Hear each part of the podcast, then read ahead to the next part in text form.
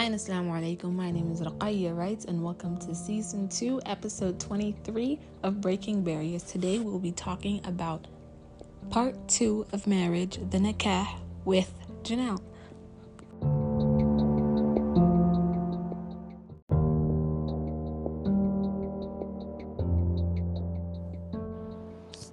Assalamu alaikum, everybody. My name is Janelle. I um, I've been on the podcast before, but alhamdulillah, I was invited back, and um, I'm a student in college right now. Inshallah, I'll be graduating next year, and I also got married last year, alhamdulillah. So yeah, I came back to talk a little bit more about marriage. And today we're talking about the nikah and the early stages of marriage. So, um, do you want to share your nikah story?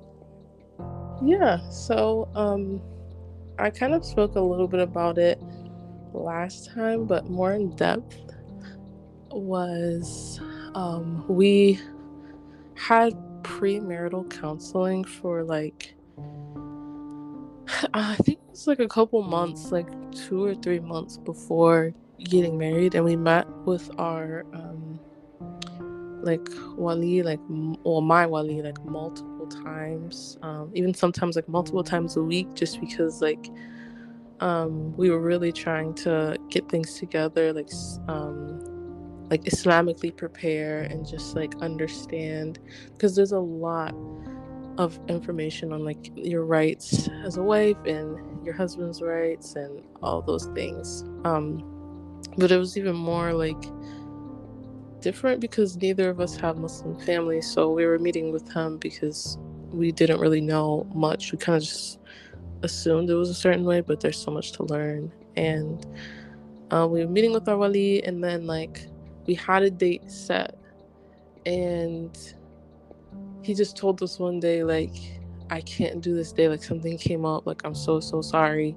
Is there any way you can change the date? And it was like a week or two before and we were like oh my gosh no like we can't. We have so many people like so many family members coming. And it was small relatively but we both have pretty big families. And my uncle who's the only family member i have who's muslim was my uncle but he was out of town. Mm-hmm. so he was coming in to do that. And it was just like so stressful. And then alhamdulillah the masjid we go to they have two like sheikhs they have two imams so the other one stepped in to do it for us, which is like we also had a good relationship with him. Like he knew about us converting and like it was a little bit easier for him to do it for us. So alhamdulillah, he was able to step in and do it for us. And we did it, I think it was like a Saturday. And I had my non Muslim family there. I had some my good friends who are Muslim come, alhamdulillah, but um, a lot of like 90% of the people who came were not Muslim. And we had to like tell them like to dress modestly without like force them to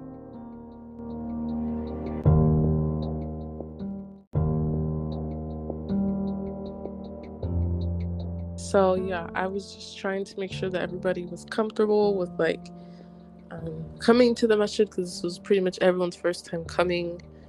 And um, i guess in a way that was like the beauty of it is like allowing non-muslims to experience the muslim community a little bit more. Mm-hmm. but we did our um, nikah. It was very simple. Like the process of actually doing it is really simple. Um, we did create a marriage contract, but I can probably talk about that a little bit later. But um, yeah, basically, we sat down of the Imam with um, the two Muslim witnesses for my husband, I believe it's two, and then my wali and my uncle was also there, so I guess he counted as well for my wali. And um yeah and then everybody else was there and then he just asked like he just talked about like the islamic marriage and then he just asked us to like basically do we want to marry each other and we both said yes and that was it That was literally it. Like no craziness, nothing. Alhamdulillah, it was very simple. That's good. All the weddings I've went to, the nikah part, I don't remember anything that happened in the nikah part. I only remember the walimas. remember how it went. I can understand because it, it's like the most simple part, and then later on, it's like way more fun. um, so could you go into more detail about the marriage contract? Like,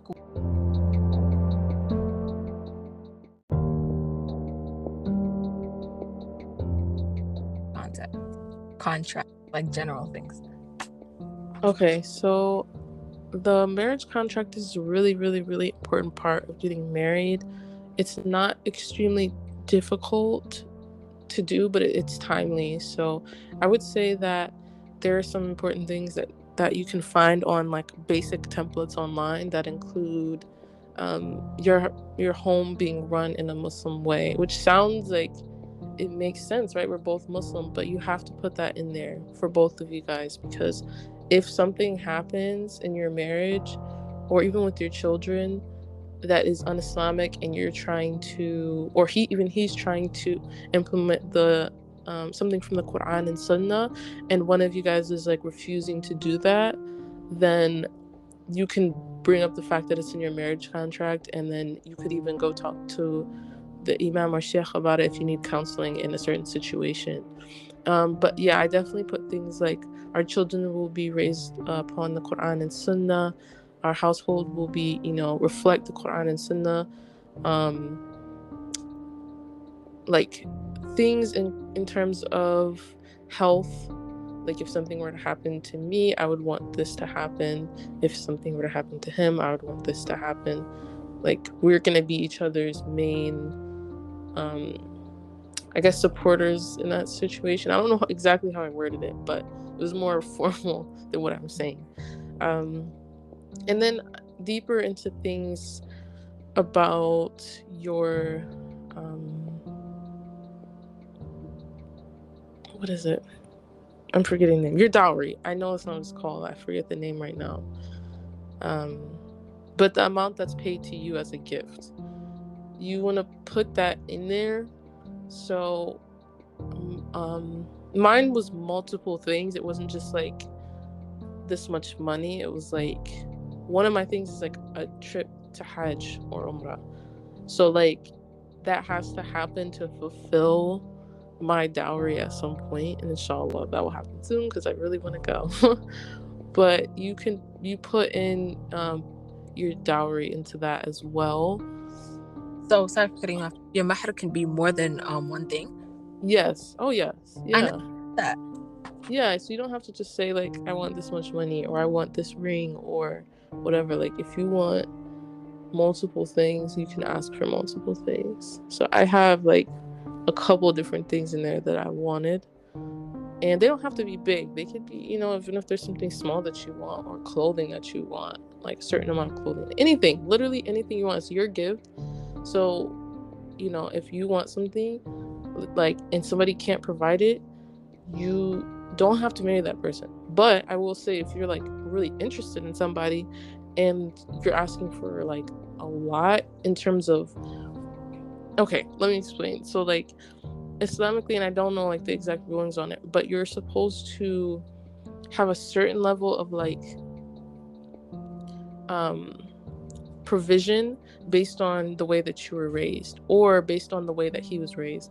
So if you come from a middle class family but he's you know comes from a very wealthy family and you know he wants you to ask for a just a ring that's like a hundred dollars or something that's not fair because he's able to provide much more than that and that's nothing that's nothing of value to him so the way that like my wali put it is you want it to be something that is significant to him like you want him to feel as though he just spent a good amount on you but you don't want to put him into debt over your your mahar you don't want to do that. It's like you can ask for that but it may end up being that you don't get married because you know you can't he can't afford it. So there's like a lot of different talks you can start. I'm not the most knowledgeable person on it, but there's so much information on Mahar because it's a really big deal. People ask a lot of questions about it. And, you know, you want to make sure that it's in line with what you are able to get. You know, it's very important gift. You want it to be something that you want and that's special and that you'll always remember but you don't want it to like affect him badly because then going into your marriage if you're asking for 20 30 40k and that's all he has then what happens when like he has to provide for you and he has no money because you just asked for it all for your your mahar so yeah. So it has to be something reasonable but what you want but reasonable. Yeah yeah. I would say like a good medium between really really nice and like not significant at all. Like a good medium between that. Okay. Well, another question. Like how do you um I don't know how to phrase this, but so how is it different when you're first getting to know the person and then when you actually get married to them and now you're actually living together? How is that transition different? And what is it like the transition between that? Oh wow. That's a good question. Um, it is very, very indescribable as like a woman who's never like I never really grew up with men in my house at all. So going from living with mostly women to living with a band is like literally it's the craziest transition ever like seriously i can't describe it but alhamdulillah like i have a good spouse that was very supportive um but living say at home with your parents um you know them you've been around them your entire life and then when you're getting to know this person for marriage you're like okay i know enough about this person like they'll probably do this they'll probably do that or um they seem clean or they seem you know neat or whatever. You just you never know. And then when you live with them like you're with them at pretty much every moment of their life. If you spend 24 hours with that person you're seeing that person at every moment of their life. And you know even for us you know as women we go through ups and downs like what we feel. One minute we're you know talkative the next we're completely silent you know? Everyone has their emotions and you're learning this person. You're learning how they are when they just wake up how they are when they're going to sleep when they're hungry when you know they're tired when they're coming from work all of these different things. And it is i think it definitely takes like um, patience and understanding because you may not understand why this person does a certain thing until like a year into your marriage. Like you'll be like, this person keeps doing this thing. I don't know why, but I'm not gonna say anything. And then like a year later, you like have a conversation and you realize like, oh my gosh, this is why he does this, and there's like a deeper meaning behind it. So I definitely think like I didn't know him at all moving in. Like I thought I knew him. I thought that um everything like made perfect sense, especially because we got married and then after a couple months we moved in together. So we didn't immediately move in together. So we had time to get to know each other and I was so sure of myself, like, okay, I know what he's gonna do, I know how he's gonna act. And then you move in with them and you're like, well, this is completely different. But the character of the person that you marry will always remain the same. And that is what's important. That's why it's important to marry someone with good character because no matter what they do, they will always treat you with justice they will always treat you kindly and help you through like the transition of getting married. I like how you put that because i feel like a lot of times we think okay maybe when we live with this person now they have so many deal breakers and so like to us deal breakers and things that we don't like about the way they act. Mm-hmm. them. But the fact that you said their character is still the same no matter how they are when you're living with them. That,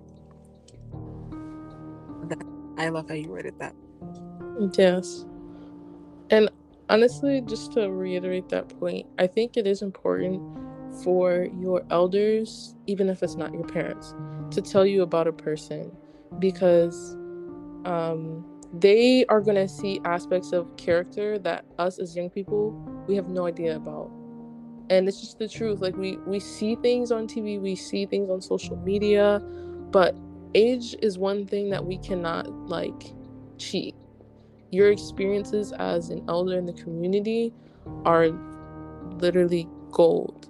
So if you know they're keeping their eye out for somebody or they've seen a brother and they're telling you maybe like you know i'm not sure he's a good person but i don't think he's for you or you know they're trying to be kind about it and tell you like this person may not be the best.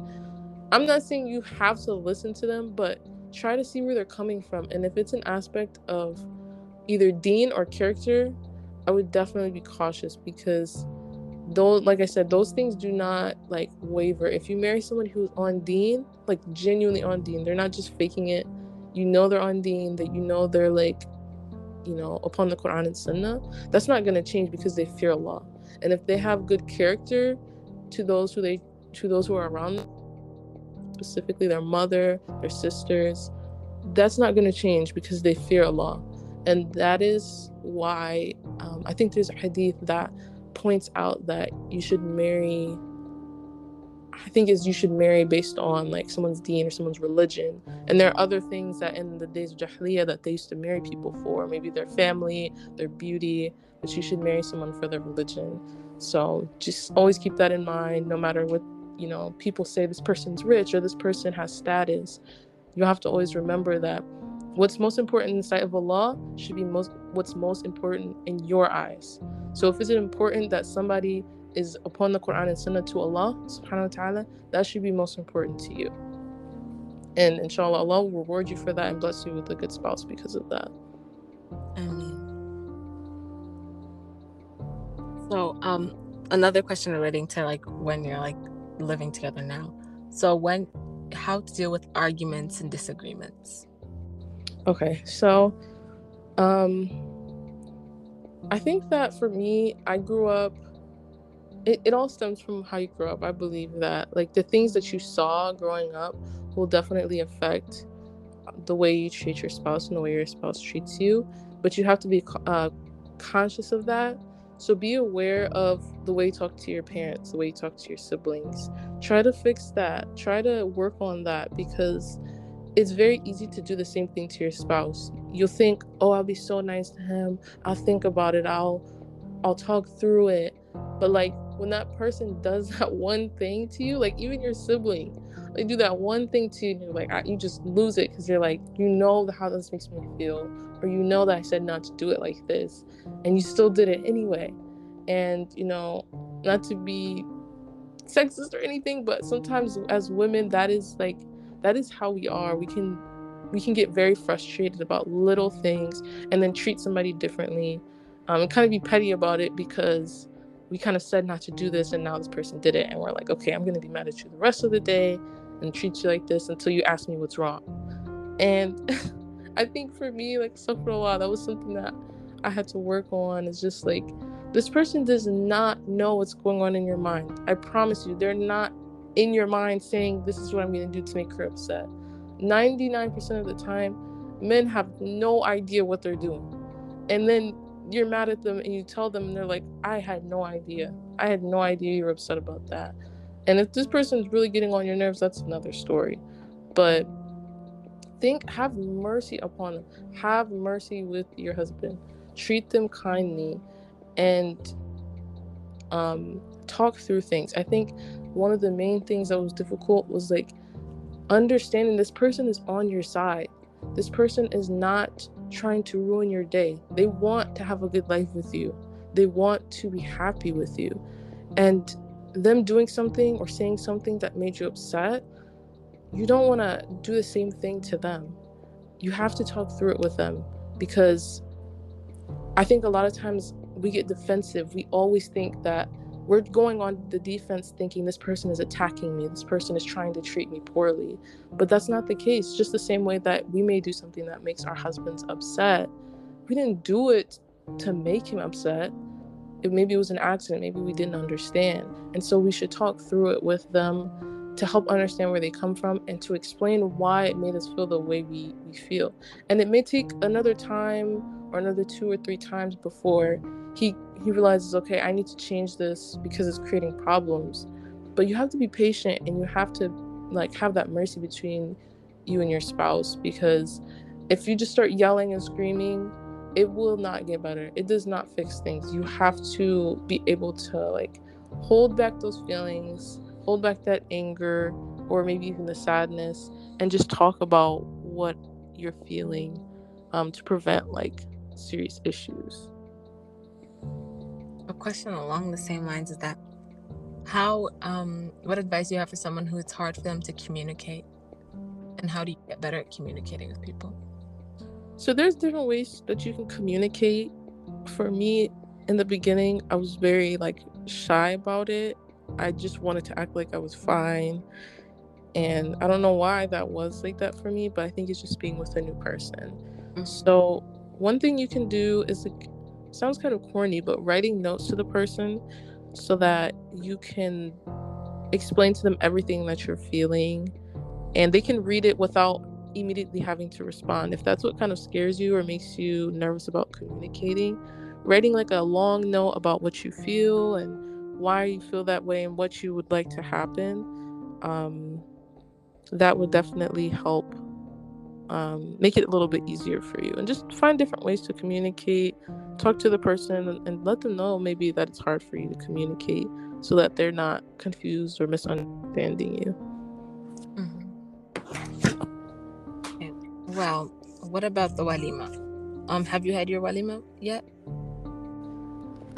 No, I haven't. Unfortunately, it's something that I'm starting to plan for, but due to like COVID and the time we got married, it wasn't ideal for us to plan it during that time. Okay. Um, how many years can you wait before having your walima? Because I always wanted that. Because I know some people put it off for a really long time, like for like the mo- latest walima I've ever went to is like 10 years after they got married. Oh, like, I wonder how long can you put a walima off for? As far as I know, there's no time limit on it. I again, I've heard of people doing it, you know, three, four years after getting married, just because they wanted to plan for it. Mm-hmm. Um, and there are different ways that people do it as well. So I think that plays a role in the timeline that people do their walima. Okay. And um, what is the walima meant for? Like, what is it meant for? So, again, as far as I know, it's just a celebration to kind of announce or, um, yeah, just celebrate the wedding of the two people, the coming together of these two people. Um, I know that it's recommended to like feed people or it's really important to feed people and you're getting good deeds for that so even if your wedding is literally just feeding people or even after you nikah you're just feeding people. That's really important.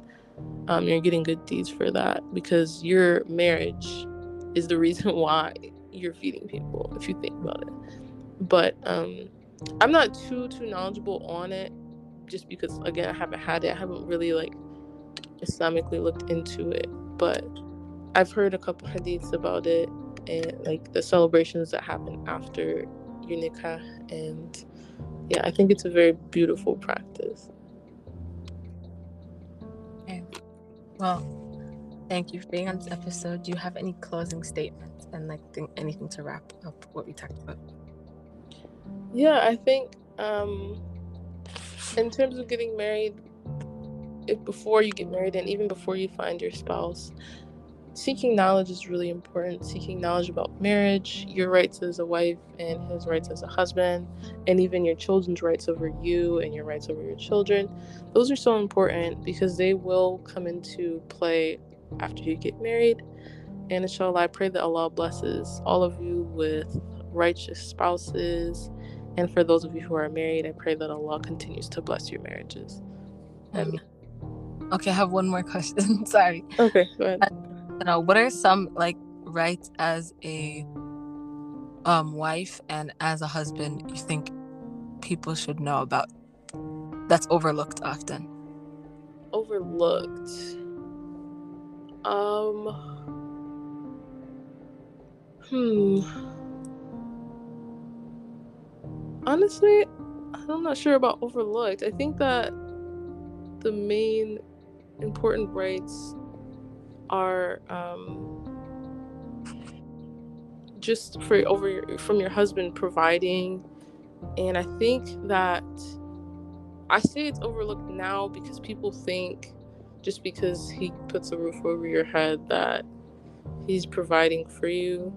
But your source of your your space of comfort like providing for you within your means. So if you're like um again your husband's making six figures a year but he's giving you you know a, a tiny apartment and you know not really giving you the space you need that he's not fulfilling your rights mm-hmm. um if he isn't just refuses to give you money for certain things or even not even just money but asking him to do certain things for you that are in the realm of providing whether that be maybe going grocery shopping for you because you can't or helping you with your car so that you're able to fulfill his rights then he's not fulfilling your rights.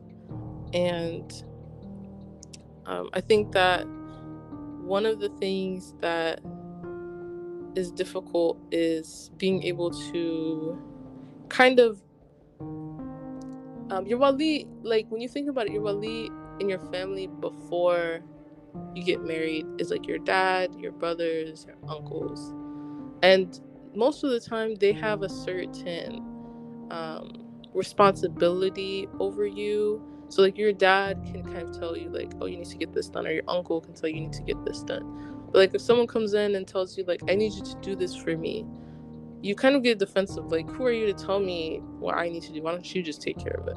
You know? But he has a right over you like to ask you to do certain things within like reasonable means. And um, you should try to respect him in the same way. Like this person is taking care of you. If they're fulfilling their rights upon you they're taking care of you. They're providing you with all of your necessities. They have a right to do that. If your husband's not providing you with food water shelter clothing is is also like part of that these are important things that you know are just a part of our livelihood. And you're living your life refusing to like fulfill his rights then um it's not good. It's not it's not you know kind either but it's just not good. So i think that um, the more you learn about there are like details and books on it like that i just I can't remember and go into all of them but like those are major things major aspects. Is just like being able to accommodate to one another and provide certain things for one another you have to um, just be aware of those so that you're not refusing certain things from your spouse okay well thank you for being in this episode you gave such great advice. I'm going to be taking them myself also when it's my time. Inshallah. And um, may Allah let this advice be beneficial for, beneficial for all everyone who listens to this episode. Ameen. Ameen. And may Allah reward you for being on this episode. I mean, thank you so much for having me. It was good. It was fun talking. It was fun talking to you too. And when you have your walima, then we'll come back and do an episode about the walima. Inshallah, you'll know about it too. okay. Assalamu alaikum. For listening to this episode of Breaking Barriers. My name is Raqayya Writes, and I can't wait to keep the conversation going.